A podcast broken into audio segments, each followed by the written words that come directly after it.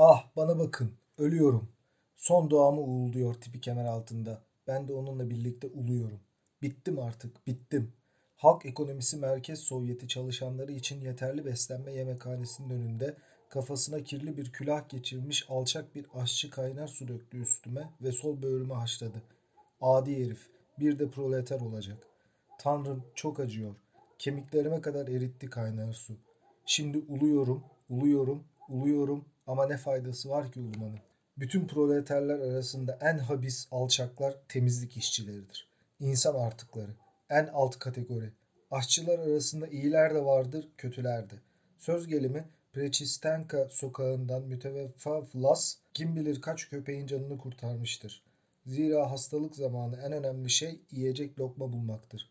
Yaşlı köpeklerin dediğine göre öyle zamanlar olmuş ki Vlas üzerinde 50 gram et olan kemikler atarmış. Mekanı cennet olsun.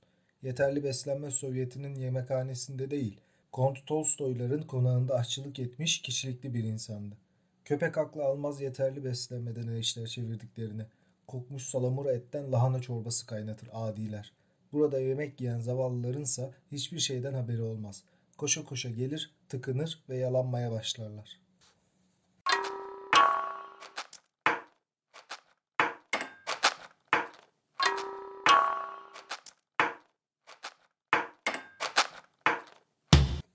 Merhabalar. Bu bölümde Mihail Bulgakov'un Köpek Kalbi kitabını inceleyeceğim. Mihail Bulgakov, Sovyetlere muhalif bir Sovyet vatandaşı. Kitaplarında da bu karşıtlığını daha ziyade Sovyet yaşam tarzına yönelik gösteriyor. Sovyetlerin günlük hayatına, günlük rutinlerine ilişkin eleştiriler söz konusu. Köpek Kalbi kitabı çok başarılı bir hiciv. Sovyet bürokrasisindeki liyakatsizlik ve kayırmacılık ve vasatlık üzerine yapılmış eleştiriler.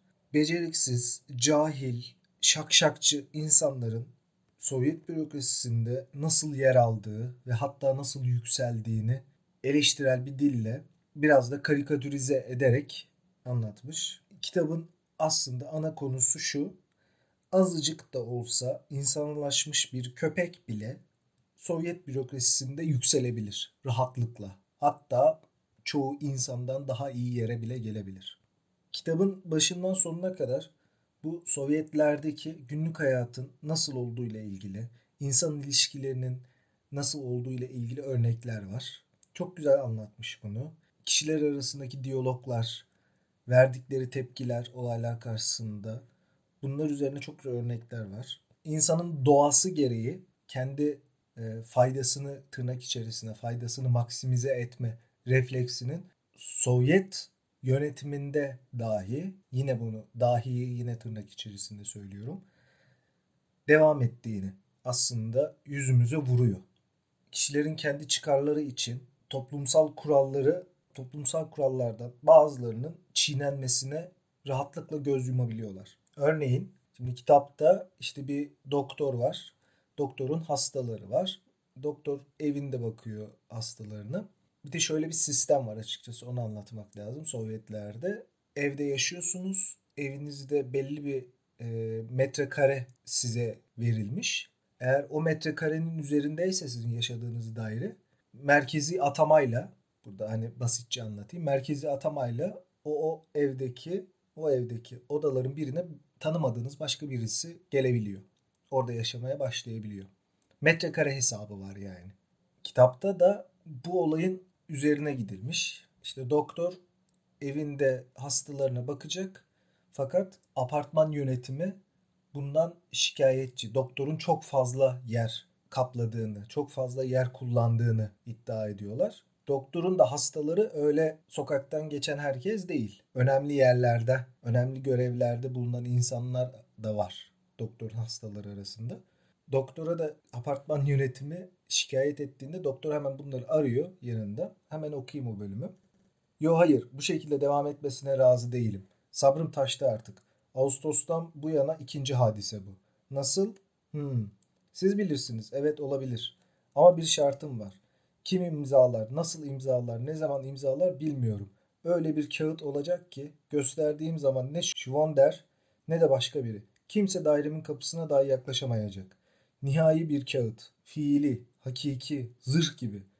Bundan sonra adımı bile ağızlarına alamasınlar. Bitti. Beni öldü bilsinler. Evet. Lütfen. Kim imzalayacak dediniz? O zaman başka tabii. Peki. Veriyorum telefonu. Buyurun.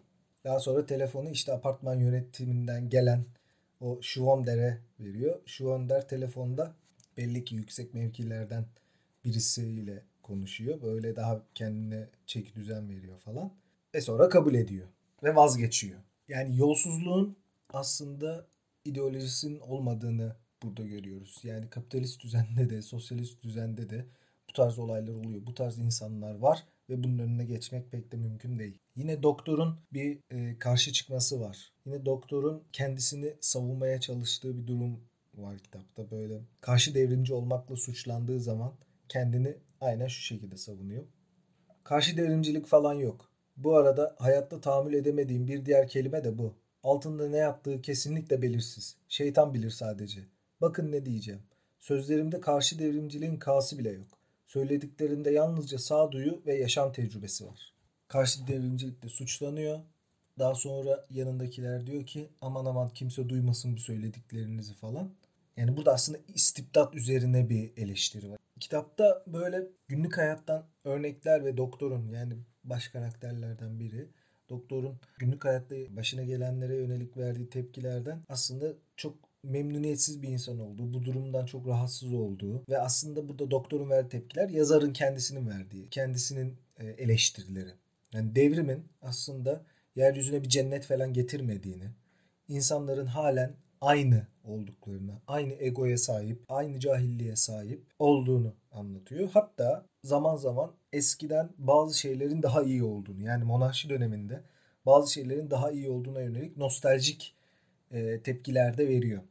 Örneğin eskiden hırsızlık olmazdı gibisinden şeyler söylüyor falan. Hani insanlar birbirine daha saygılıydı gibi klasik. Ama burada benim en çok hoşuma giden şey bu kitapta.